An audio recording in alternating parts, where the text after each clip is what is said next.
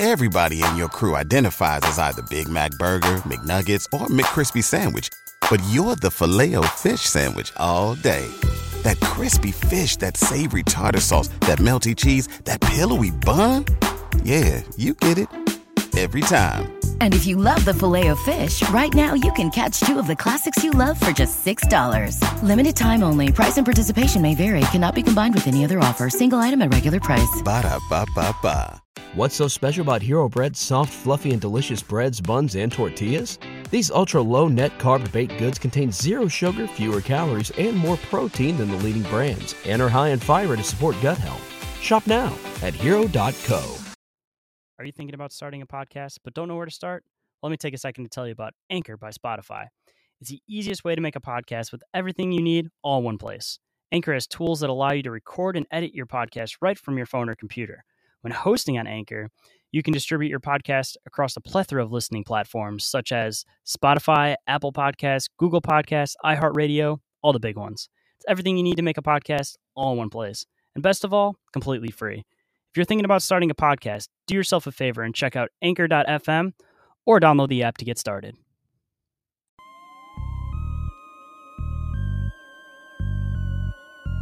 Big Dumb. Inquiries.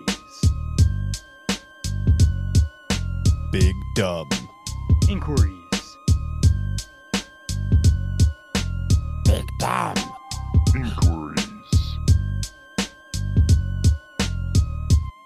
Big Dumb.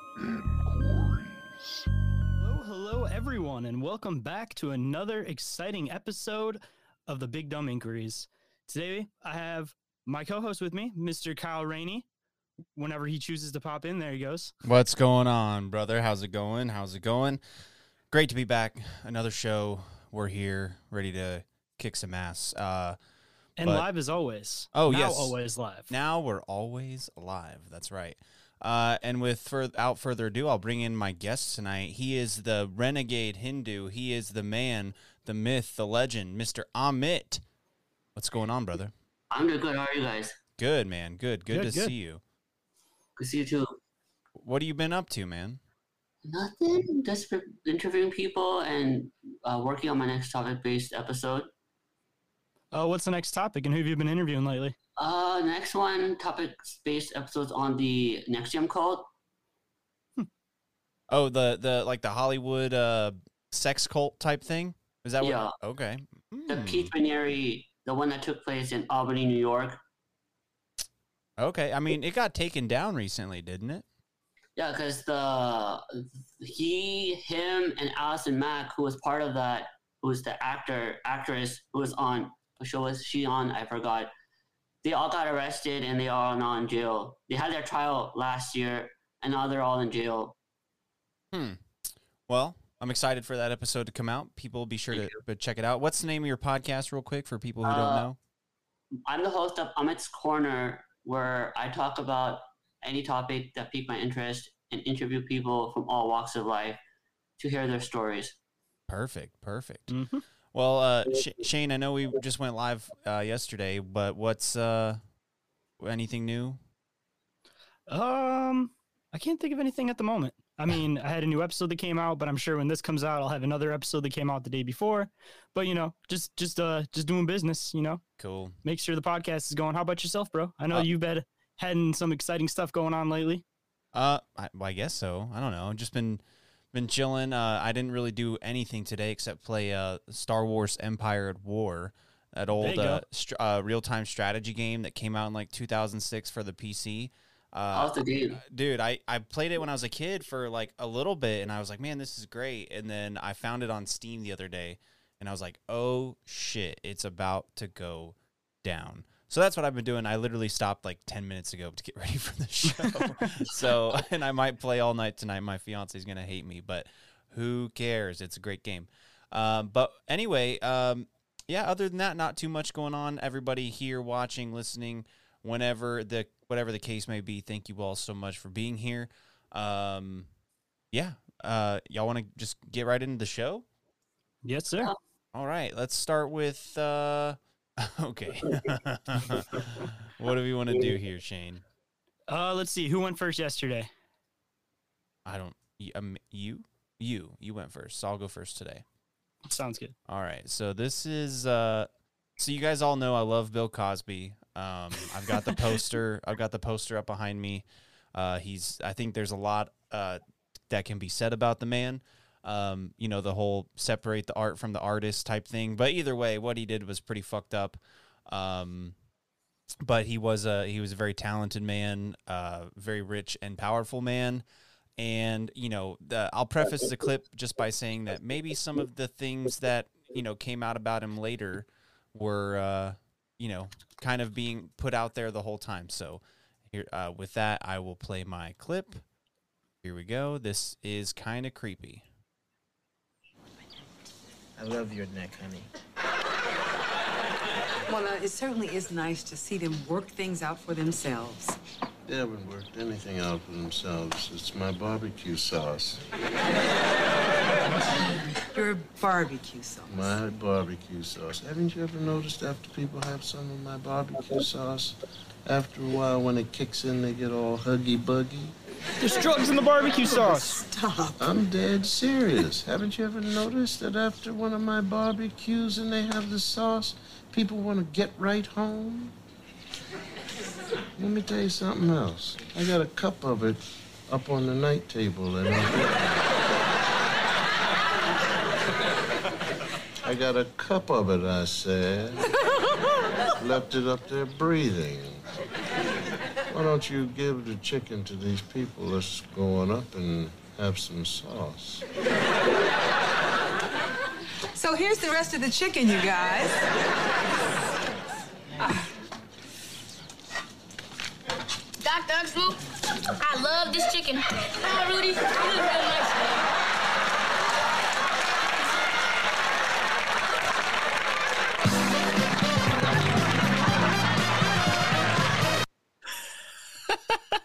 so actually when you when you play this clip on youtube when you find it you actually it, it says you have to uh you know are you sure you want to watch this clip like it's got a warning and everything on it that you got to click through so um, i'll throw it to you guys i guess what are your thoughts on uh, on that Straightforward, man. All I can think of is there's drugs in the barbecue sauce. I would agree. yeah I got a different a different thing. Was he talking about dicks and sperm for some reason? That's what I was getting. i mean some of my sauce, got. baby? Oh, the sauce. Yeah, that that secret sauce. Yeah, uh, of Mhm. course, of course. I mean, uh, but you know, it's just so watching that and knowing what we know now, it's very strange, and it makes me think of how many of those women on set kind of knew what he was talking about. Like that one woman, her laugh seemed very genuine, right? It doesn't seem like she was acting. That loud laugh she did uh, when he said he had a cup by the by the night table. I mean, uh, it's just one. It's just odd because you can think of it like Thanksgiving dinner, right? Like, oh, you know, the sauce is really heavy. There, you know, the the chicken and the barbecue. You know, you're you're eating a lot of food, so you get sleepy. But he wasn't implying like a sleepy. He was implying like a like a libido increase. Like a you know, pleasure, like yeah. pleasure type thing. yeah, like people wanted to get home and, and get down and dirty after they, you know, have some of his special sauce. So it's Put a little bit of ecstasy in the sauce. Crush it up real good. Yeah, Ben Woke. What's up, Ben? He's in the chat sometimes. Good to see you here. He says, uh, "Wow, that's creepy but accurate." And man, the Cosby Show had some shit. Yeah, and I'll say I, I never really watched the Cosby Show uh, all that much growing up. Uh, I was more of a Full House kind of guy. I don't know if that's racist.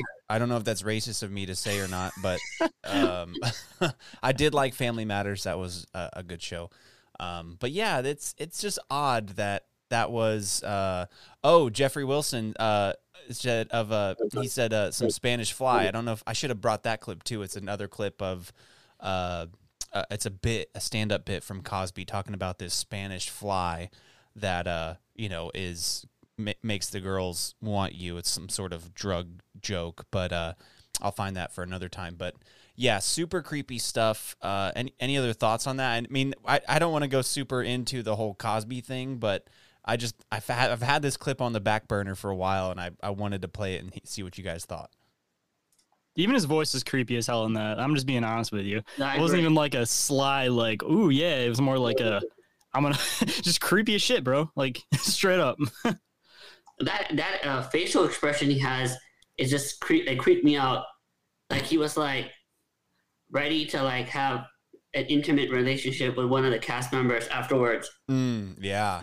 Well, and then at the end too, the kids start eating the barbecue sauce, and he's like, "No, no, no, no." So I guess that's. I mean, it, I guess he maybe he's trying to protect the kids. I don't know, but uh, that is that a redeeming quality? I don't know, but uh, yeah. Would it still be creepy if it wasn't for the fact that a bunch of things came out about him? Because I feel like there's always these clips that they find with all these people who do creepy shit where it seems like they're kind of like saying it without saying it. But like, was it scripted? Like, was that just some shit he was just rolling off the cuff? But either way, man, like, I'm curious if that would still spark the same red flags if it wasn't for the scandal coming out, or if people would still be looking at it like that's creepy as shit. Yeah, and I wonder who wrote it too. Like, I wonder if like Cosby wrote that bit himself, or if uh, you know one of the writers on the show wrote it. That's really interesting to think about. Uh, where where did that come from? Like, why did that that happen?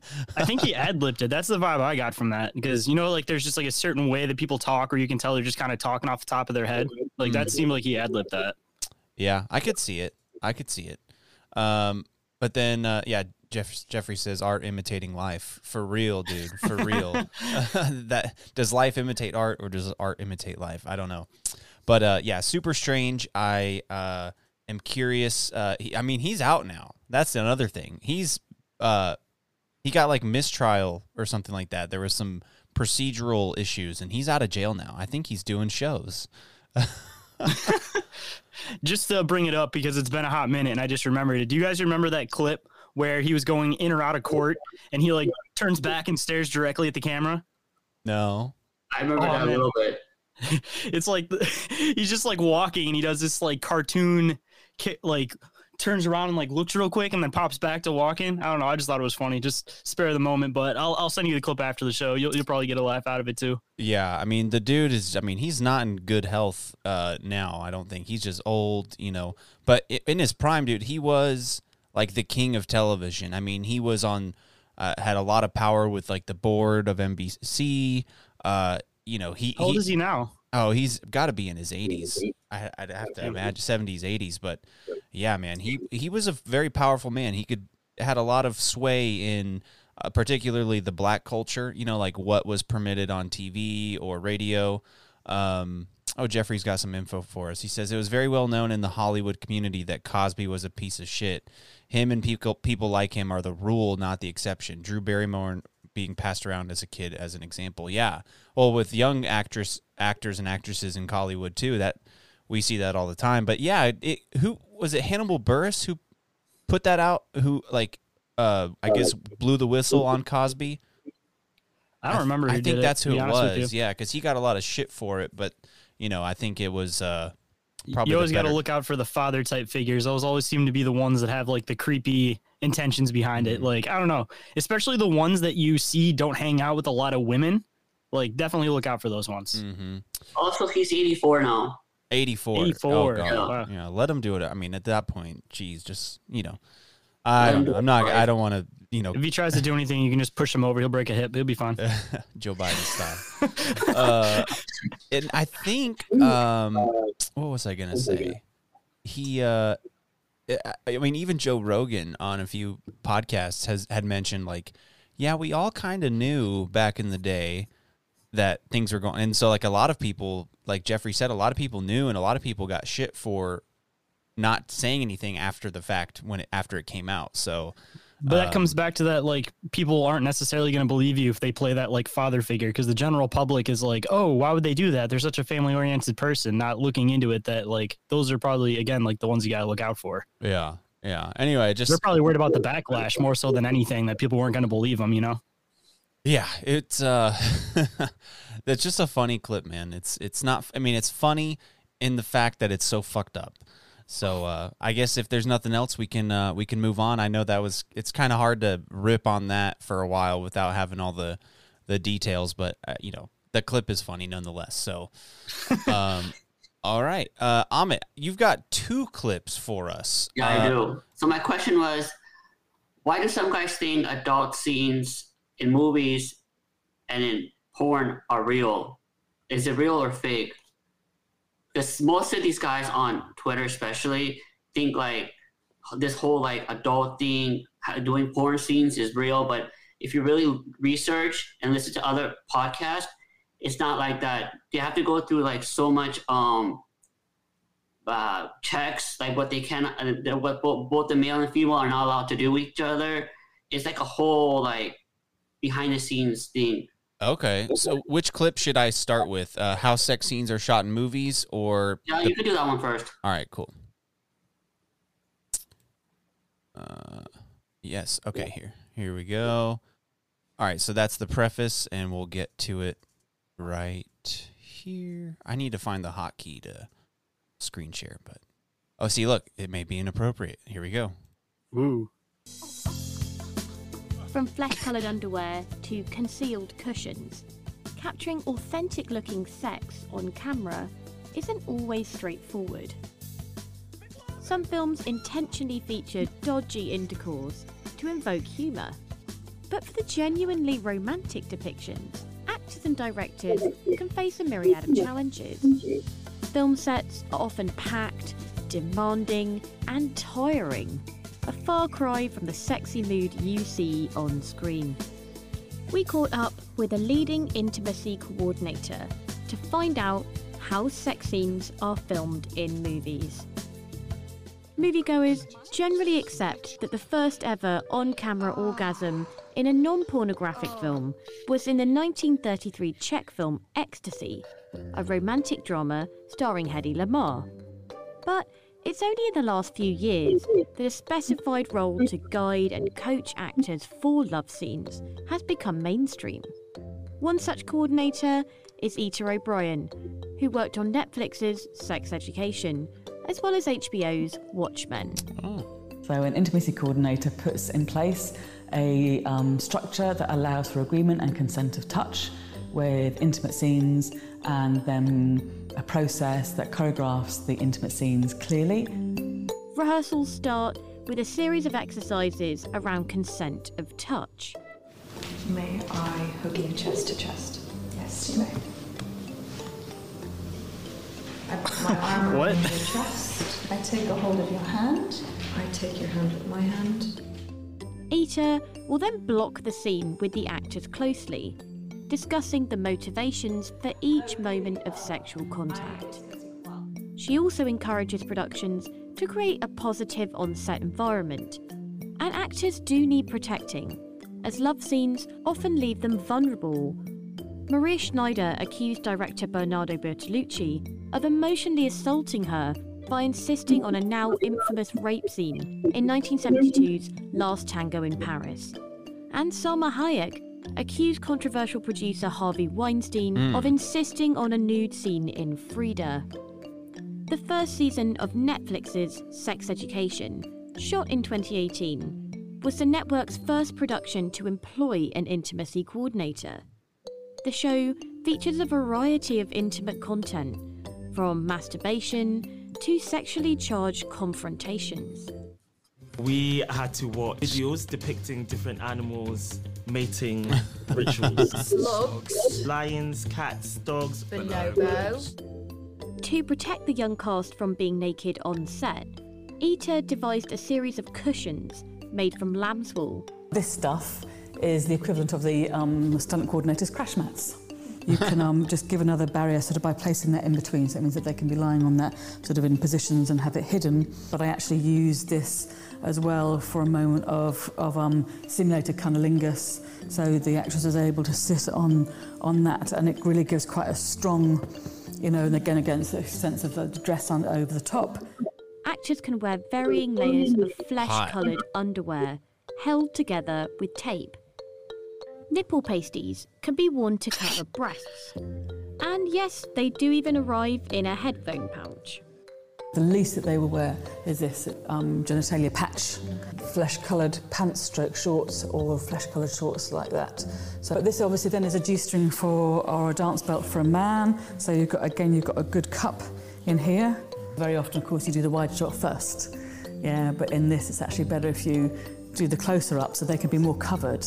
And then you, they can really find the flow and the rhythm and the breath and feel completely comfortable. And then, like, oh yeah, okay, fine, we'll take the layer off. and then we'll cover. But for those fully frontal moments, Female actors can also wear a merkin, which is an artificial cover for pubic hair. In an Oh. interview with the Law magazine, Kate Winslet said that producers made her one for her Oscar winning turn in 2008's The Reader. Choreography and clothing are important, ensuring the actors look like they're touching the right part of someone's body. But directors can also give the illusion of intercourse through camera movement or camera position, cheating the shot. Team America. That's great that they use that. can also assist scenes by adding drama. If two people can't keep their hands off each other, why not add in a little thunder and lightning, or get them soaked in the rain? Glycerin spray, oil, or water can be added to the actor's skin to give them that sweaty look. And then there's a more extreme augmentation. Visual effects have been used to splice together the actor's face and their double's nude body. In Lars von Trier's Nymphomaniac, ah, come actors' faces were superimposed on porn performers' bodies using CGI. And elements like props and music can be important. Ever watched a film and thought it was just tacky or unconvincing?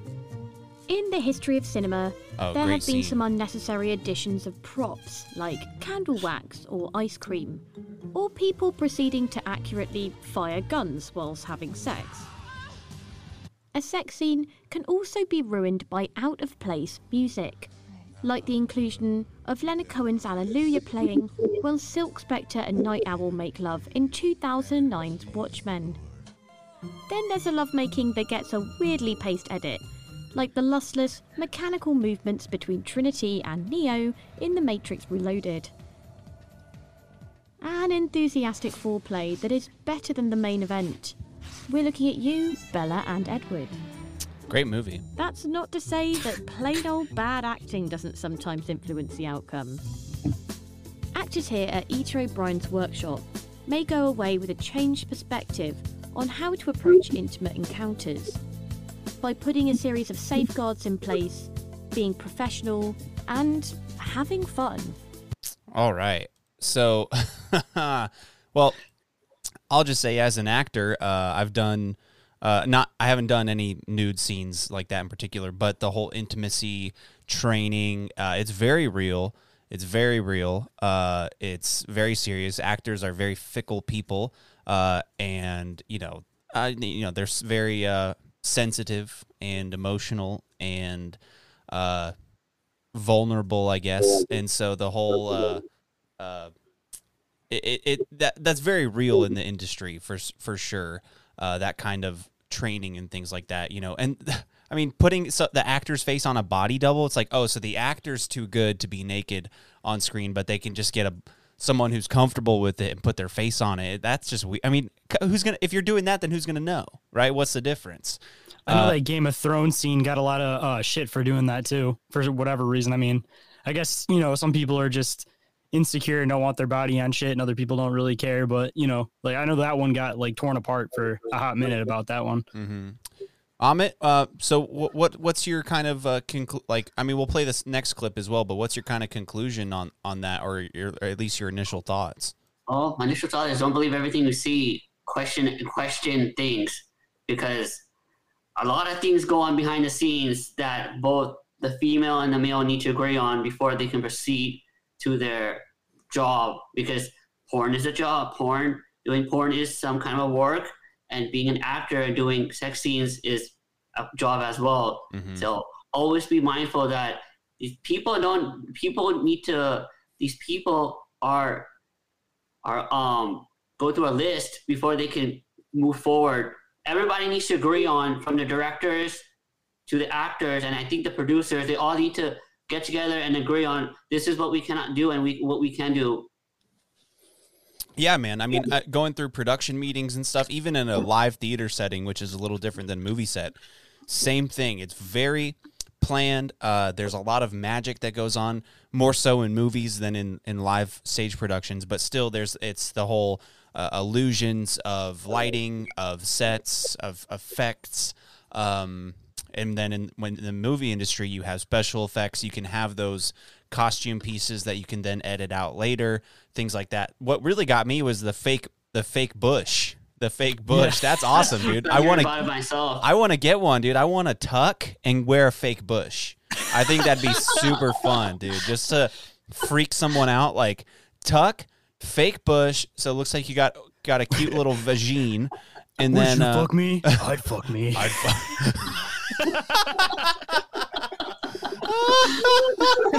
Oh, I gotta. We got, we're clipping it. We're clipping it. I'd fuck me. What's the timestamp on that? Twenty five. Take your take your girlfriend's robe and do that too. Just be standing out front of your house doing that shit.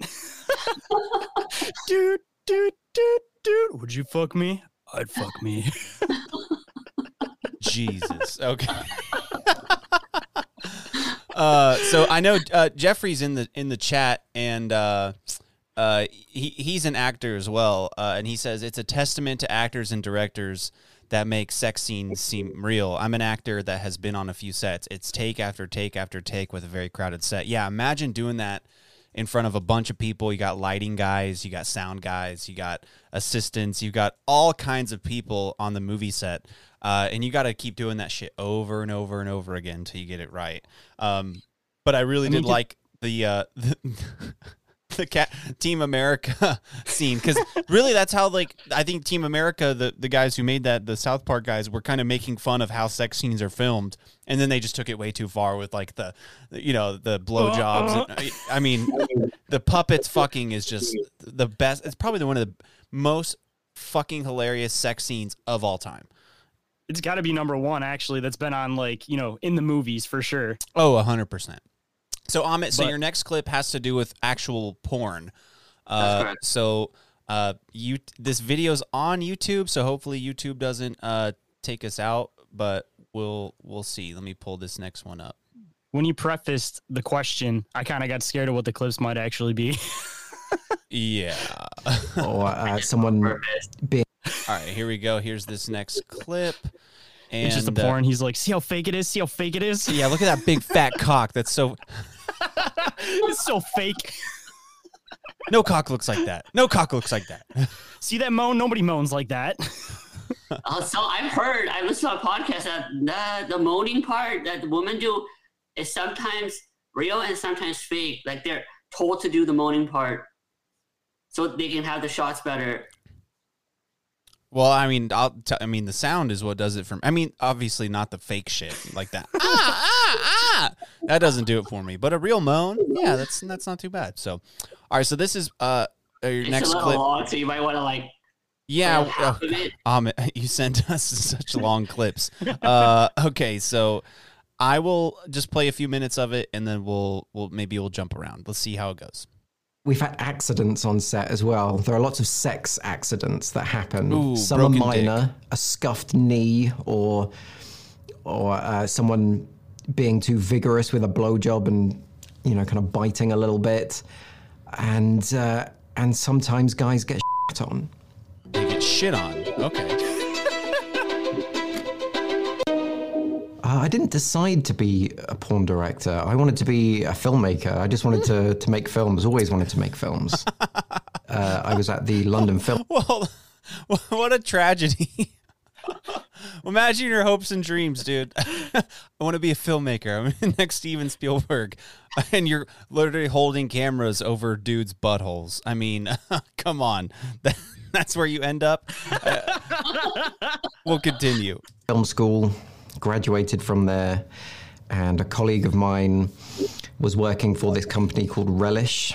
Um, and he said, Come along for an interview to be an assistant editor. And I was like, At the porn place? He said, Yeah, come along. You probably won't get it because there's lots of other people coming with more experience, but it's good to have an interview fresh out of the film school. And I said, Okay, makes sense.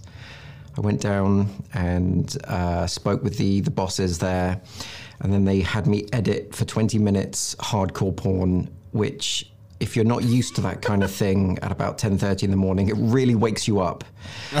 and I had a sneaky look at what the previous guy had edited.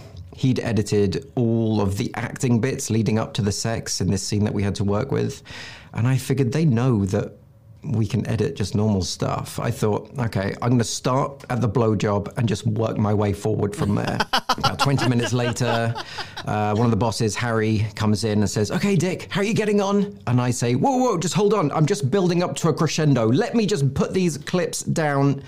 And they drag me off the computer, send me home.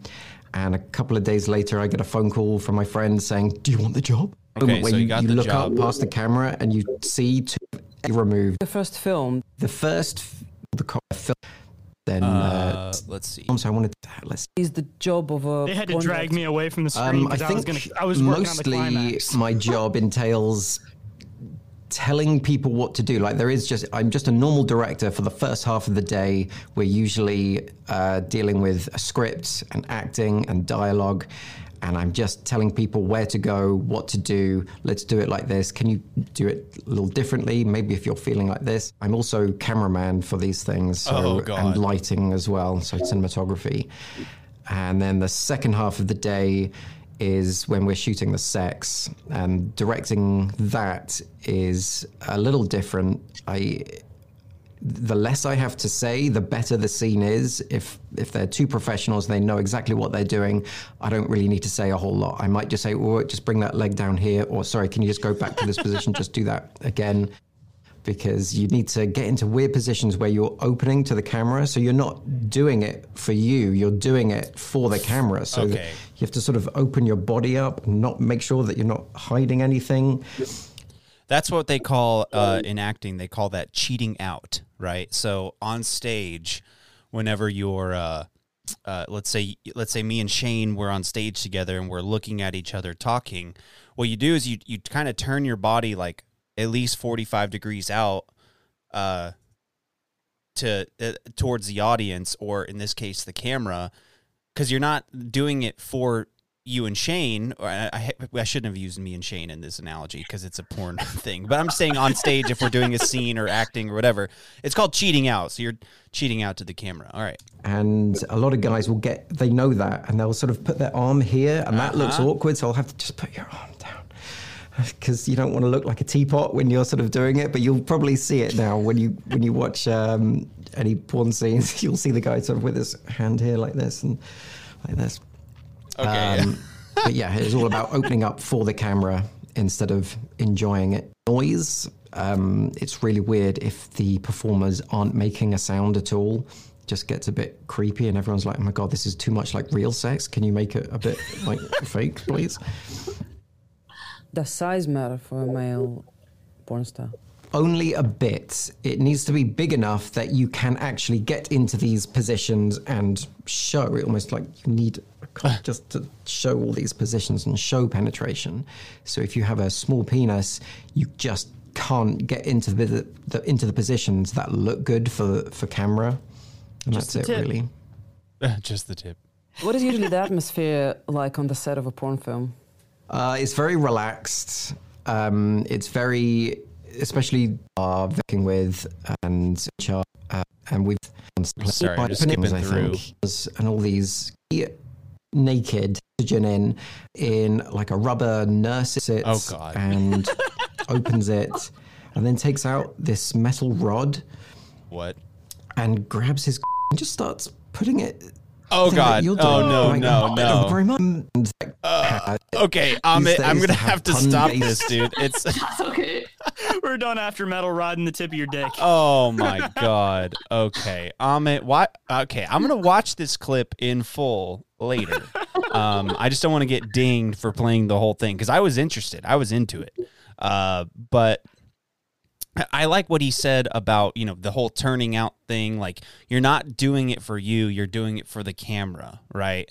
So it's not what real sex is like. It's not you know how these things work. And for most of us guys here, we don't have the giant penises to be able to get into those positions.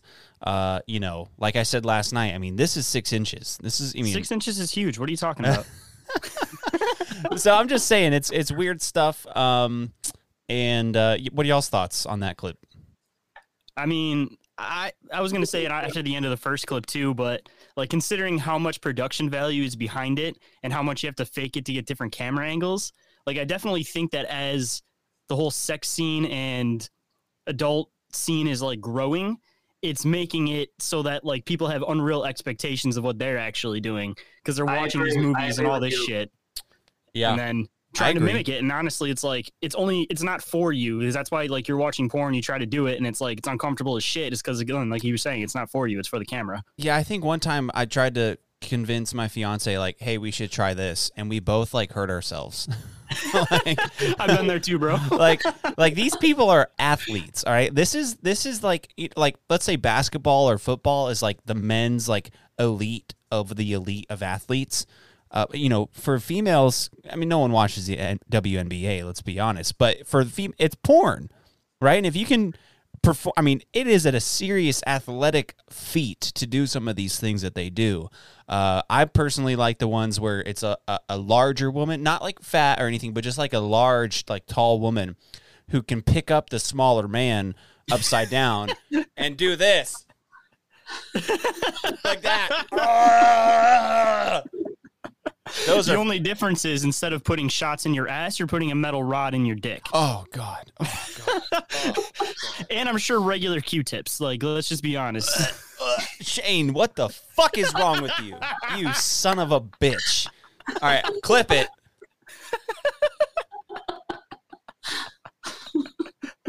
oh my god, dude, that sounds fucking awful. Like, just over that, like, yeah, like you get all the S you could possibly imagine, but regularly we have to stick a cotton swab in your Well, dick. and That's like a would you rather. also, also, when it comes to the female performers, I've listened that they have to wear some protection inside their hole where they have the penetration in case they don't get like any like STDs or anything. Also, they also they also need to get checked before they can perform. So they have to go get checked out. I don't know what the details about that is, but you need to get a wellness check before they can go shoot. It's a whole like process that people don't seem to understand, which they need to because porn isn't real. It's acting. Yeah. Bad Yeah. acting, but definitely acting. Well, Yeah. and so what? Do you, so now, okay, let's let's kind of take this in another direction. So with with the advent of OnlyFans, right? Like real amateur porn, like couples, you know, single people shoving all kinds of stuff up their butts, uh, you know, for for some serious cash. I mean, I think more so than what porn stars actually make. These uh, these amateurs or porn stars just going over to these Or this putting, other or platform. putting gas up in a in a jug and then selling it to the fans. Oh yeah, like fart in a jar. Yeah, dude, you can make some serious cash. But I'm just saying these. So do you think that's changing the industry at all? Because it just seems to be like you know, uh, kind of a POV point of view uh, shots most of the time with a, a couple. I, I believe. Sorry to interrupt you. I believe so because I do follow some adult stars, and they mentioned that they like doing OnlyFans more than working for big porn production industries because they get to make more money. And I don't know the details how much they get paid taken out of them, but they rather prefer working on their own material for their fans. And Yeah. some of those fans are like obsessed with them. Big money. Yeah, you could. They Mm-hmm. just do the pay per views and everything like that. I mean, I hate to relate it to podcasting, but it's probably the equal of like going from radio to podcasting. You know what I mean? It's just like it's the new media. And then from because podcasting- nobody's watching big production porn anymore because nobody likes that shit. and then podcasting to Patreon. Yeah, there you go. Hey, I've, I've actually thought about putting the podcast on OnlyFans because OnlyFans was never intended to be a porn thing. It really wasn't. It was like, you know, the big thing was like, I think what got it started was like uh, people doing like cooking shows, like sharing their I thought it was recipes. supposed to be for like artists and stuff too, to be able to share their like digital content. And people have to like pay to be able to see it. So That's it's what supposed it- to be for like artists too. That's what it was for. But of course, the pussy took over all of it. And I think even the, like the top, some like out of the top 10 OnlyFans, like, uh, you know, money makers, I think like four of them are dudes. I mean, these dudes are raking in some serious cash.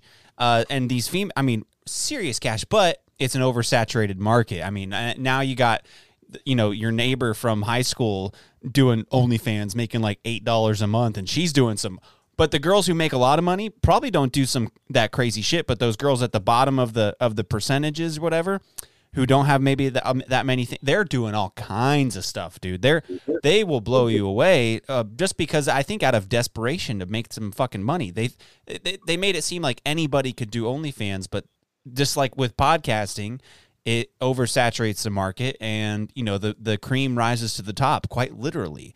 Um, I mean, take into consideration too that once you upload on OnlyFan, you know, like say you have kids or some shit, it's only a matter of time before their schoolmates end up finding that shit, and then they got Oh. you sticking a million things up your ass.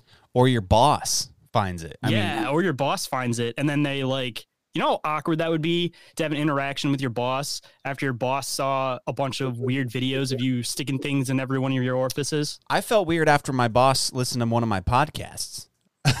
I was like, ugh, I felt so violated. now just imagine if your dick was out. Oh God, thank God. So I guess with that, I mean, shit, we could I could talk about this stuff all night. It's uh, I was gonna say though, uh, you mentioned the the performers having to get, you know, you said they can get all the ass they want, but I think most male performers are bisexual because you get paid. Men, uh, male performers get paid more for gay scenes. So uh, the, most male porn stars probably do some weird weird shit. And think about it too. Most there's only a there's probably a handful of male porn stars out there compared to the female porn stars. So the men I, I really agree get they really I've get seen, I've, I've seen more females than males. I think they're like I don't know their names, but they're like cou- like I think like four of them, and they're more, and then the rest are just female. yeah there's like five main guys. I know their nicknames like two tone malone reddit knows what i'm talking about when i say two tone malone uh, it's a guy whose dick is both black and white and uh, he's very Oh, popular God. oh i'll send you a video Shayn don't worry about it No, I don't want to see a video. I don't either. I'm good. great stuff great stuff anyway Check so- out this guy's dick. well, and also think about with porn, right? Our generation has seen more dicks than our grandparents have seen anything. I mean, we've seen more dicks and vaginas than anything, but probably more dicks than any, uh, we've seen more dicks than anybody, right? How many dicks have you seen? I can't. I can't tell you. I don't know. That's like something I try to mentally block out. Yeah, you do. You do try to keep that keep that to uh the, You just the outer Put recesses. your of- hand in the way of the screen. You just you know see the part that you want to see. Ah, it's. I mean, uh, it's it's fine. Dude, it makes it so much worse too. Like when they have the dude's face, because it's like you don't even want to see the dude, and then as soon as they show the face, you're just like, God damn it! it's like what? Why can't you just remain a faceless dick? well that's and that's why he said like uh you know the the guys they don't uh you know they don't want to see see the guy yeah it's it's just it's fascinating dude it's, Relating back to another uh, another movie by the guys who make uh, South Park. Have you guys seen Orgazmo? No. Oh my god, they make a movie where it's like a porno superhero, and there's this part where every single time this one dude goes to bang because he's like a Mormon and doesn't want to bang, or wait, he's a yeah Mormon. He, they uh yell stunt dick, and some big fucking dude comes in that's like I think he's like a black guy or some shit like that. Like just it's fucking hilarious. a stunt dick okay Stunt dick, stunt cock. I'm sure they got that going on too. That they have like people that can't act in porn, and then they have people that are good at fucking, but they can't actually like you know. So they probably have people that switch off. You know what I mean? Especially if they're not showing the face and shit. that's entirely possible I could I could see that also. Or So- somebody's a really good actor, but they're not big enough to get those angles, you know? They can just be the face actor. They switch them out and they just have them for the face. just deep fake it dude that's all you gotta do Dude, but porno, I don't think that they have that much like revenue to do that. i disagree dude it's bigger it's the biggest industry e- i mean think about Amateur a, porn, though. an, an feel like average that's where it's at. an Like, average porno, not so much. An average porn video gets like millions of views in like a matter of a week, but then like even the biggest YouTube channels uh, and even like network television and stuff doesn't get as many views as porn. So I think uh, they they make a lot of money off your data. They make a lot of money off advertisements, and then of course subscriptions, OnlyFans, things like that. So I think I think it's a much bigger industry than people would like to believe. Yeah, I agree with Kyle. I agree with you. It's it's insane, dude. There's so much money in it. And think about all the people that have been involved in it. Uh, I mean, it's made people's careers. Look at You're Kim making Kardashian. all that money off people m- watching like two minutes too. Yeah, I mean, I only need 30 seconds, but still they still get my uh, Two they s- minutes tops. They That- still make gets you the money. feel, and then once the scene starts, All right. Well, we should probably move on. Uh, Amit, thank you for those clips. Uh, I will go back and watch that one uh, because also the we you know there's the whole aspect of porn like you know not good for you. Health. It's not good for anybody. It's not healthy. Uh, and I I say I'm guilty of it. I, I watch porn. Uh, it's not good. It's not uh healthy. It's it's not good for your soul. It's free for a reason. Uh, most places, and uh, so yeah, just you know, be wary, guys. Try not to. I know it's hard for a lot of people. So if uh, you know, It's, try- a- it's a soul sucking energy type of thing. it's literally sucks your soul, and then when you give it your seed, you lose that kind of energy too. So, uh, no nut November all year round, and uh, I mean, don't even don't even uh, sleep with your significant other. Just hold that shit in and go to the gym. Uh, so, okay, well, Shayn, uh, what's uh, what you want to preface your clip, brother? Okay, so I guess I definitely have to preface it before we actually start it. So the question is Are certain shortages intended for population control? And the reason I say that is when this clip plays, you'll notice that it mentions a couple things. Tampons- And just the combination of these different things they mentioned kind of put two and two together in my head. So I guess I'll get your guys' take and then I'll put my input on it. So, is it um, do these shortages have to do with population control? Here we go. Yep.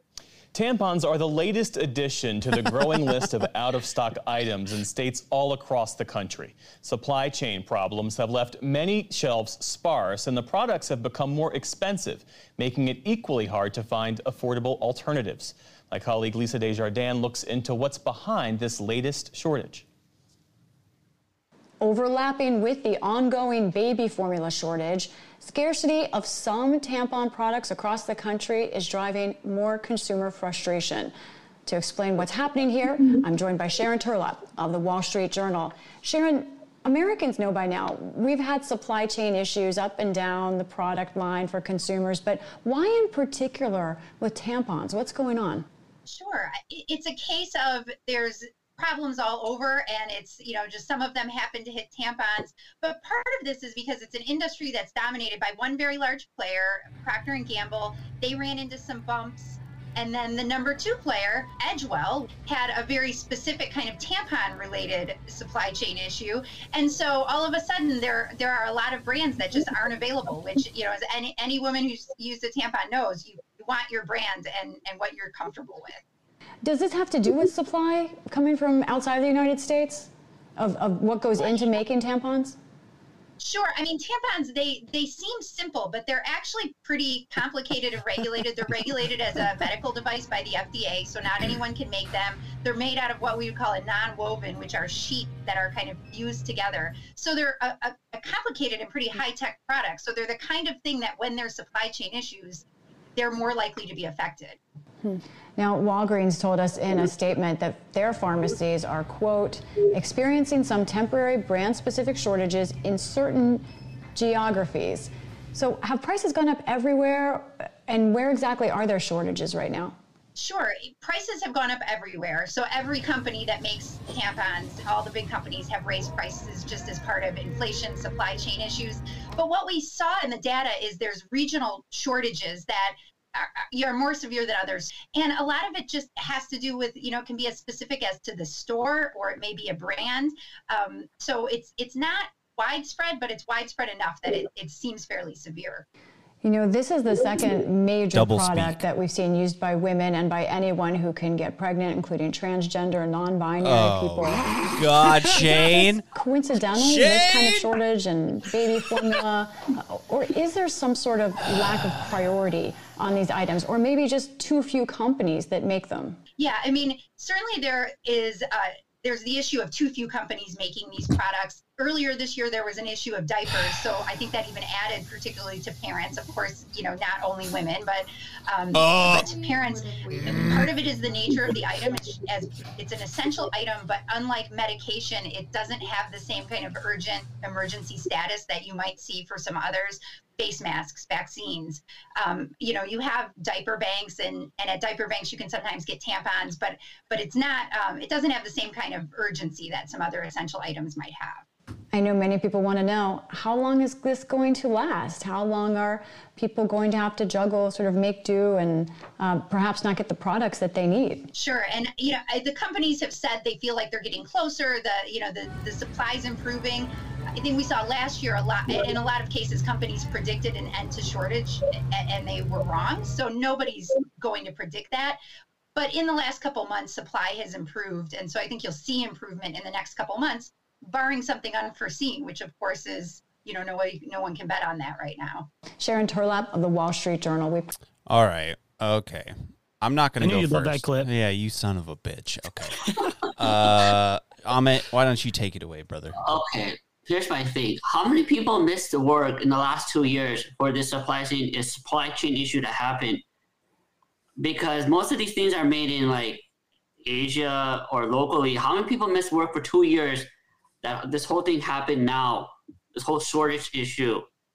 That's what I that's what I got from the video. Nobody's explaining that the all bring oh inflation's up and shortages. But how many workers missed work the last years and had to miss like this year who got the you know what and Mhm. got sick from it? Because Yeah. we didn't have we didn't have the whole pandemic, we wouldn't have been in this situation right now that we're in with Yeah. everything going up in prices and shortages and all that stuff. Well, and that clip, this clip we just played is from June 18th of 2022. So this is just a, like a week ago. And this bitch is still working from home. I mean, the news mm-hmm. people are still working from home. Get the fuck, get your ass to the studio, you lazy motherfuckers. Come on now. Oh, I, I, I guess also want to make a connection too that I was thinking. So if the tampons are having a shortage, the way to for people to like have less periods would be to go on birth control. So that's where I was making that connection into uh, population control is because it's like forcing people in a way to start using birth control as a means to not have to need tampons as often. But with like what Amit said with the the the you know what the what some people are calling the lollipop that's you know mandated and mandatory in many places is causing many of these women uh both young and old you know to either uh come out of menopause or start puberty too early. So to me that would mean we need more tampons right? Like the demand is up for tampons because you got 90 year old grandmas bleeding out their hoot their coochie uh, and they haven't done that in 50 years. So what's going on? So um uh that's another thing is like why this product? Why is this ha- it seems to be uh any products that have to do with a vagine are uh on the are on the short supply i mean we've got Even like essential family items too, like the diapers and the formula. That's That's, what I'm another thing that make people second guess having kids is being worried about not having supply of those two things also. Oh, okay. The formula thing. If you guys read the ingredients uh, back of these uh, formulas, you wouldn't want to give it to your ch- a child at all. I don't want to digress the conversation, but if you look at the ingredients, you wouldn't want to um like give anyone any babies that kind of thing. I personally got I personally got formula milk when I was a wee child, and because my mom told me about it, because I was very stubborn of drinking regular milk. But I'll digress, and I'll let you guys continue. Oh no, I mean I I agree, but I I do think there are some uh there's some necessity for formula. I was talking to a, a family member recently who just had a baby, and I asked, I said, "Are you are you breastfeeding?" Because I know that she had been struggling uh, getting formula. So I said, "Are you breastfeeding?" And she said, "I tried, but I'm not producing enough milk to feed this big ass baby. I mean, this baby's huge. He's fucking growing like a like a monster." That's, that's another problem. So also, sometimes you need. women There are certain formula brands that are are are good, from what I've heard, or are g- mostly good. Um. So, but Shayn, you have kids. What are your what's what's your thoughts on the whole formula thing? Um, I mean, I've been looking for alternatives. Luckily, I'm at the point where my son can start eating like whole foods, or not whole foods, but you know, like mushed foods. So I've been kind of just kind of pushing towards that, anyways.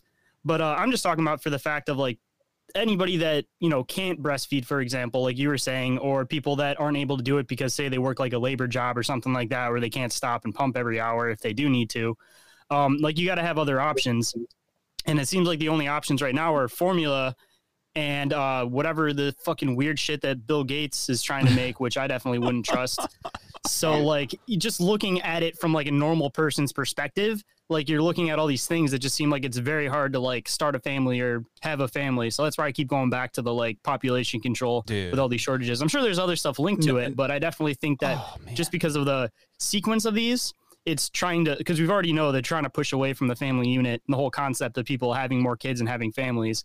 And I also think that what we talked about yesterday with the Roe uh, versus Wade thing, that that's also kind of pushing that agenda too because now people don't want to have sex because they're scared of it and you sent me an article right after the show because i said that um where it said that gen z is starting to like be scared to get intimate so like just the combination of all of these things i think are coming together to make it so that they want they'll you know come out with some type of like virtual sex thing and everybody's gonna hop on that because then there's no fear of stds Oh, there's no fear of getting like pregnant that. They have a sex robot. I don't. Have you guys heard the story? They released a sex robot, or they're Oh, they've had one? they've had them, dude. They've been they're, they're just getting better and better. I mean, I mean personally, I, I'd like Oh, to try oh, it oh, just yeah, I for fun. thought of. Going back to the porn thing, they also have virtual porn now.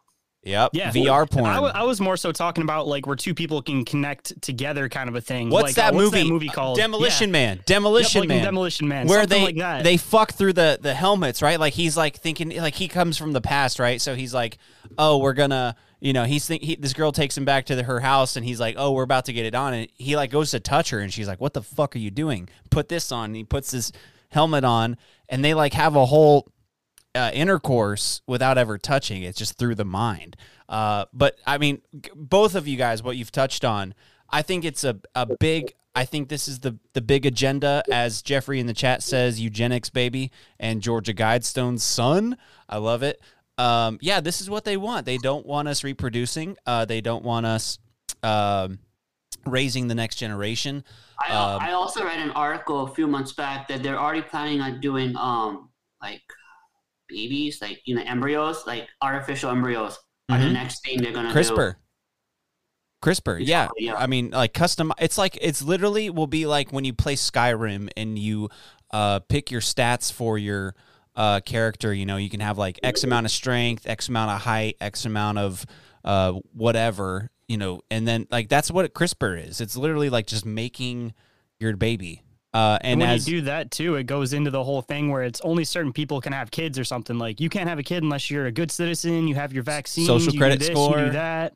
Yeah, you have a good social credit score. So that just opens up a whole other can of worms of problems. and as Jeffrey says, they won't need any more abortions because many will be sterilized from the boop boop. Uh, Dude, I- thinking about that too. that, another- I dude- think- oh my did I God. mention on the show? Sorry, I'll just let you go because No, I'll just keep going on this shit. No, I, I I was just gonna do the same thing. I mean, think about this too. So all these things that you mentioned, right, to like stop people like Gen Z not wanting to have sex now because of Roe v. Wade, all this stuff, and the the shortages and things like that. What if they're just prepping our minds and our actions to you know maybe not have kids because so many people won't actually be able to have kids because of uh, the what we've seen in the last uh, two years, right? So, I mean, there was that TV show that I, we maybe talked about on the show called Utopia, where they fake a, a an illness and then they uh, release the a cure, but the cure is actually the the weapon. Um, it's I mean, and, and it, the it's not to kill people, but it's to sterilize three generations to slow Earth's population. So, but then you look at uh, someone sent me a clip today. Maybe it was in the Gays for Ukraine chat about uh, like John Lennon saying like overpopulation is BS back in the 70s or 80s or whenever. Like that's BS. Uh, even Elon Musk says no, that's a lie. We need more people. We don't have enough people now, uh, and we need to replace the people that we're going to lose. I mean, I, I was mean, having this argument with somebody at work today about that. That they say that everything's so overpopulated, and I'm like, yeah, it's because everybody's living in one area for a city. Like, you know how much Mhm. area of the world is unpopulated. The problem is everybody thinks we're overpopulated because they're living in areas where there's way too fucking many people for that small of an area. Just drive. I mean, go from. I live in Texas, dude. Literally, unless you're in Dallas, Fort Worth, which is two major cities, and they call it a metroplex because it's two major cities with a ton of suburbs and areas in between, right? It feels overpopulated there. You're like, oh my God, kill all these people. The traffic sucks. Too many people. But at the same time, there's not enough people to work all the jobs that are available in that location, right? Like, there's not enough people wanting to work at the in the service industry or whatever. But I'm just saying, in Texas, just in Texas, I can drive an hour south, uh, an hour and a half south to Lubbock, and there's fucking nothing. Fucking Dude, that's even how nothing. Michigan is. There's like Michigan's the the Detroit same area. way. Same you go way. like 20 miles out, and there actually I think there's like probably like a good a couple handfuls of cities, and it's like 20 miles out from each of those cities is where everything's you know suburban and shit, and then it's just all like rural farm looking areas. Like the Mhm. UP, bro, there's practically fucking nothing in Michigan. Yeah. Absolutely. I mean, even in uh, California too, there's large swaths of California that are just n- nature or farm farmlands. Yeah, yeah, yeah, they are. There, uh, I think someone did the calculations and they said everybody on Earth could could, and I, I'm assuming they they put families together because I don't know if this would work for for everybody. But if you took every you know family unit or whatever. Uh, and put them all in Texas, everybody would have a, a, a three bed, two bath house with like an acre lot, right? Like there's Mhm. enough room just in Texas and re I think resources too for everybody. Just in Texas, which is why I love Texas. Fuck off everybody else. I love Texas. it has its problems, but we'll get through it. But I'm just saying, I think the whole overpopulation, the thing, the climate change, and we're gonna get so many flags on this video. we're saying all the key words here. Uh, but I mean digging deep. It's it's ridiculous, dude. I think it's all just to make us feel like John Lennon said in that clip uh, that I, I think you guys have seen, like just to make us fearful, uh, that scarcity mindset. We we have to, you know, there's abundance everywhere, dude. You could just got to find it. Mm-hmm. Honestly. Uh, and, and just to go to the chat for a bit, Jeffrey, uh, who's the fucking go. If you guys don't know Jeffrey Wilson, check him out. Uh, Agenda 21 slash 2030. And then uh, they want to push everybody into mega smart cities. They frown on self sufficiency. Got to tag and track you. That's right. Move out to the fucking country, baby. That's why they make it illegal to be completely off grid. You have to have at least one kind of tap in, be it power, water, whatever the fuck is, because they still want to be able to keep tabs on you. Mm-hmm. Like, let's just be honest about that shit. Even if you own the land, they still want you to be connected to something. Mm-hmm. Absolutely. Well, gentlemen, any any other thoughts on anything we spoke of tonight? I mean, shit, we could go deep on this for hours, but it's a short show. I actually show. do have a uh, wild card question today from Provo Kid. Oh, Provo Kid, what's up, brother? Uh, hey, real quick though, Provo Kid, the dude uh, has a book.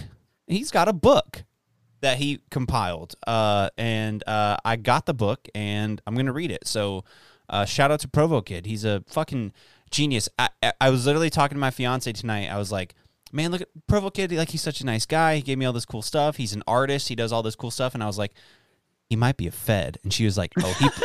she was like, "Oh, he probably is. If he, you know, if he's being like sending you all this stuff and like all that." I was like, oh, "Is this a manifesto? Like, what's he sending me here?" So I'm just, I, I don't. Either way, I don't care. items. I, I don't care. I love the guy. He's fantastic. Shout out to the Provo kid. What's the wild card for tonight, brother? Well, I guess it was directed towards Amit, but we can all kind of answer it. Uh, do you think veganism is a psyop to weaken the population? Uh, absolutely, I agree with that one hundred thousand percent. It is. I've been saying that too. I I used to be a vegan for four years. Never do it. It destroys your mental health and your physical health. And I'm still getting over that whole not eating meat for like four years. I finally started eating meat, and I finally felt a little better. My sleep's gotten better. I don't get stressed a lot. I can handle stress more, and it's overall like working out. It's gotten a lot better. I can say too that everybody I know that's a vegan has health issues, and they're always talking about how their stomach's fucked up and just all these other combinations Oh, too. yeah, tell you. I, I deal with uh, colitis, and that's one other mistake I did doing the plant based diet. It fucked up my stomach badly. Like I used to get bloating and all that stuff, and I eat all those plant based burgers and all that shit. Never do it. Yeah. Mm-hmm. Well, and and the whole point of uh, I guess the sales pitch of of veganism and plant based diets and stuff is, uh, you know, uh, it's good for your health and and the environment. It's great for all of it. And I think all of those things are, are not true because, as Shayn said, every vegan person I know is fickle, weak, and has some sort of autoimmune dis- like deficiency. Like they're they're not healthy.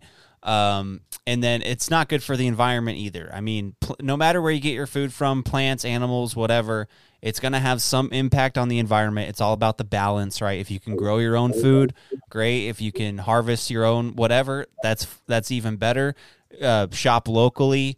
I don't. I mean, all these things, but it, it definitely is some sort of uh, uh, plan. Like just the the amount of propaganda we've seen, like that movie, What the Health or whatever. Like, I mean, all these things. It's like you got Arnold Schwarzenegger, who's a literally a fucking Nazi, if you ask me. You know, telling you that he succeeded on a vegan diet. I'm like, bull fucking shit, dude. Baby diet. uh, and all that, all the all the um things people do to get really big. Yeah. muscular wise.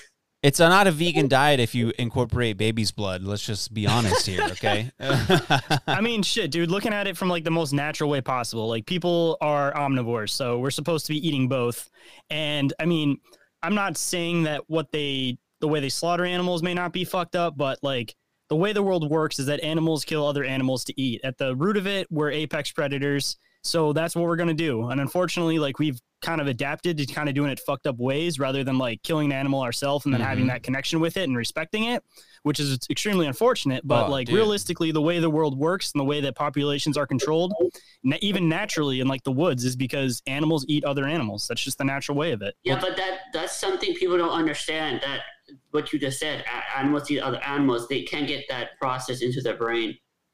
I mean, It's I'll like- tell. I'll tell. Like, wait. create- Go, Go ahead. ahead. No, okay. Um, as you said, Shayn, like that into killing it yourself. I mean, dude, I, I it changed my perception of of food when I killed those deer this last year to, uh, um, you know, to provide some meat meat for the for the family. I mean, really changed my perception on food and everything like that. So I try to only buy my meat now locally from a guy I know or you know a, a, a place that you know seems to be good. And it's interesting too. I don't um uh I know you're you're Hindu, but uh, the I believe it's the Muslims.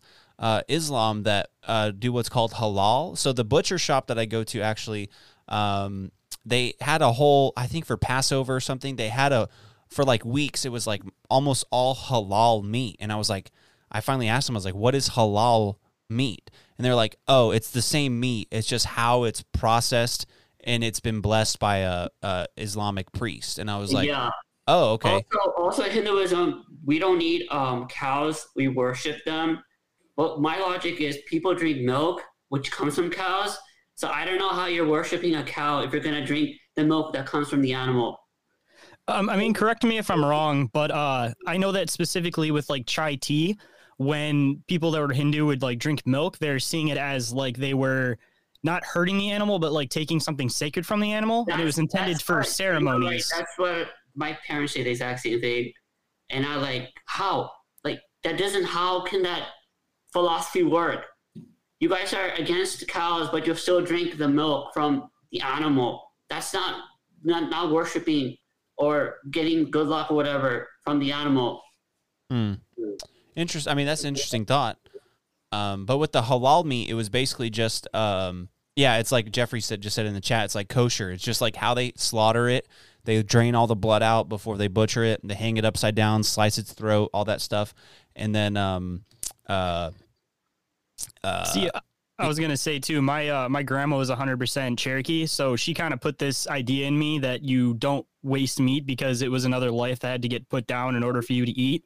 So I mean, even if you do have to get your meat like from a standard place, like just have a different mindset of it in a sense, and just like respect where it's coming from, Mhm. and don't waste it because you know you do have to consider that something died in order to have that. So you know don't don't waste your food anyways, but especially don't waste meat the- because you the- know it's the best, another living uh, fucking thing. You know.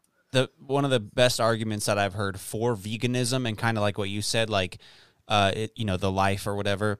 Uh, it was like a, a gym guy. It's like a meme or whatever. Like this gym guy is working out, and his buddy's telling him how he's a vegan. He's like, "Well, dude, those that meat was the cow's gains. Like that was the cow's gains. You can't take that from that cow."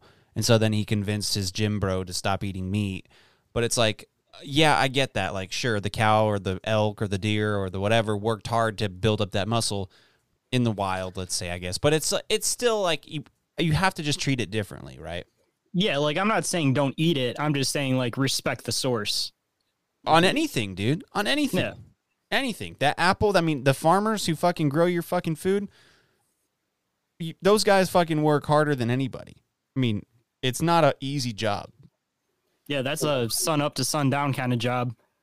Even if you do have a whole staff, depending on how big your farm is too. I feel like a country song is about to start playing. Dun, dun, dun, dun, dun, dun, dun. well, guys, uh, anything else before we uh, do our plugs and get out of here? Oh no. No, anything, nothing. Well, guys, this was a great show. It was a lot of fun. Uh, for people watching uh, live, we'll be back tomorrow night. I think same time for another not tomorrow, but it would be the following day because our show for tomorrow, uh, they, we had to reschedule with that guest. But we'll be back on Thursday. Okay, we'll be back on Thursday then. Maybe we'll do a beer review tomorrow. Mm. Uh, we'll see. I might get in trouble if I keep doing this. Uh, but anyway, uh, Amit, brother, thank you so much for coming on, dude. Uh, I believe I'm coming on your show uh, in August, That's and uh, you know you're welcome on my show anytime. Send me Um, the invite. I'll come on. all Well, Same comes this way too. We'll make it happen. Um, but Amit, where can people find your show? Oh, my podcast. You can find podcasts on major fla- platforms like Apple and Spotify, and I think Google Podcast. And you can follow me on Instagram. That's Amit's Corner. That's A M I T S underscore corner. And thank you for having me. Absolutely, dude. It was a pleasure. It was a pleasure. Uh, th- uh quick uh, before we go to Shayn, quick shout out to Jeffrey Wilson. Uh, great guy, uh, podcast legend. If you don't know him, uh, you just look up Jeffrey Wilson. You'll you'll find all kinds of stuff. He's uh, he's a goat. He's a he's a legend, and uh, appreciate him for uh, coming on the show. Uh, he says check out that podcast network, all caps. That's the name of his podcast network. There's a bunch of shows on there. Uh, and he's got uh, like his his newer show is uh, it's called It's Me Speaking to You. Uh, so check that out, Jeffrey Wilson, the goat uh, of the game, and then I'll pass it off to my brother Shayn. What's going on? Just uh, make it quick and easy, I guess. Anybody wants to come and check out Inquiries of Our Reality? Um, I'm available across all pla- podcasting platforms that you choose to use for the most part. And if you'd like merch, you want to donate to the show, um, you want to come find me on Instagram and come bullshit with me, whatever. Uh, quick and easy. It's all under one link, and you'll find all the tabs. Uh, L I N K T R period E E slash Inquiries of Our Reality podcast. Now I'm passing off to Mr. Kyle. All right, and uh, yeah, I'm Kyle with the Big Dumb Podcast, and uh, if you're here, just go ahead and subscribe to the YouTube channel and uh, hit like, subs- you know, comment, all that stuff. And uh, if you're listening on the audio feed, be sure to uh, uh, leave a review on Apple Podcasts or Spotify. Uh, even though those aren't my major platforms that people listen to me on, it just helps with the algorithms. And uh, yeah, I'm on all major podcast podcast platforms. Just look up the Big Dumb Podcast. I'll finally be popping up. And uh, yeah, big announcements coming soon from uh, Shayn and I. Some big things coming this, I think, later this week, maybe the end of this week. We'll announce it. Uh, but it's going to be really fun, really cool. And also, uh, you know, we're we're going to be doing some stuff uh, on Twitch. I think soon, like maybe some gaming and stuff. I actually went live on Twitch today playing that Star Wars game. So if anyone's uh, like a gamer or whatever, I, I, I pro- play baseball. I'll be the show. Oh shit, MLB in the house. Well, uh, I'm just saying I, I'm trying to do new things, trying to branch out and not just do uh, podcast content, but all kinds of content, whether that be social media, video games, uh, videos, whatever. I'm trying to do it all uh, just for fun. Uh, and if you want to support the show, there are ways to do that. Do that in the links in the description of this show. Uh, but gentlemen, this was a wonderful show. I think uh, we got some uh, great clips out of it, as especially after the the great clip we got last night about boofing uranium. Uh, so uh, I'll, I'll pull some clips from this show tonight and put those out, and uh, it'll just kind of help promote everything. But gentlemen, this was fun, guys. I do appreciate you, and uh, I guess we'll uh, we'll see you on the flip side. Have a good night, everybody. Good night. Good night, everyone. Good night.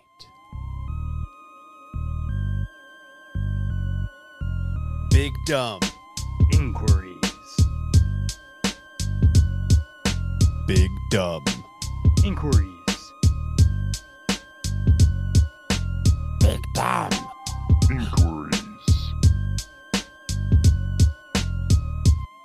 Big dumb Inquiries.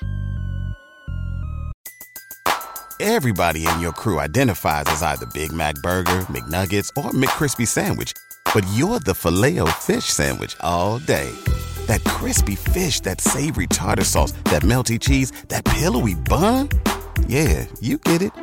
Every time. And if you love the filet of fish, right now you can catch two of the classics you love for just $6. Limited time only. Price and participation may vary. Cannot be combined with any other offer. Single item at regular price. Ba-da-ba-ba-ba. What's so special about Hero Bread's soft, fluffy, and delicious breads, buns, and tortillas? Hero Bread serves up 0 to 1 grams of net carbs, 5 to 11 grams of protein, and high fiber in every delicious serving. Made with natural ingredients, Hero Bread supports gut health, promotes weight management, and helps maintain blood sugar.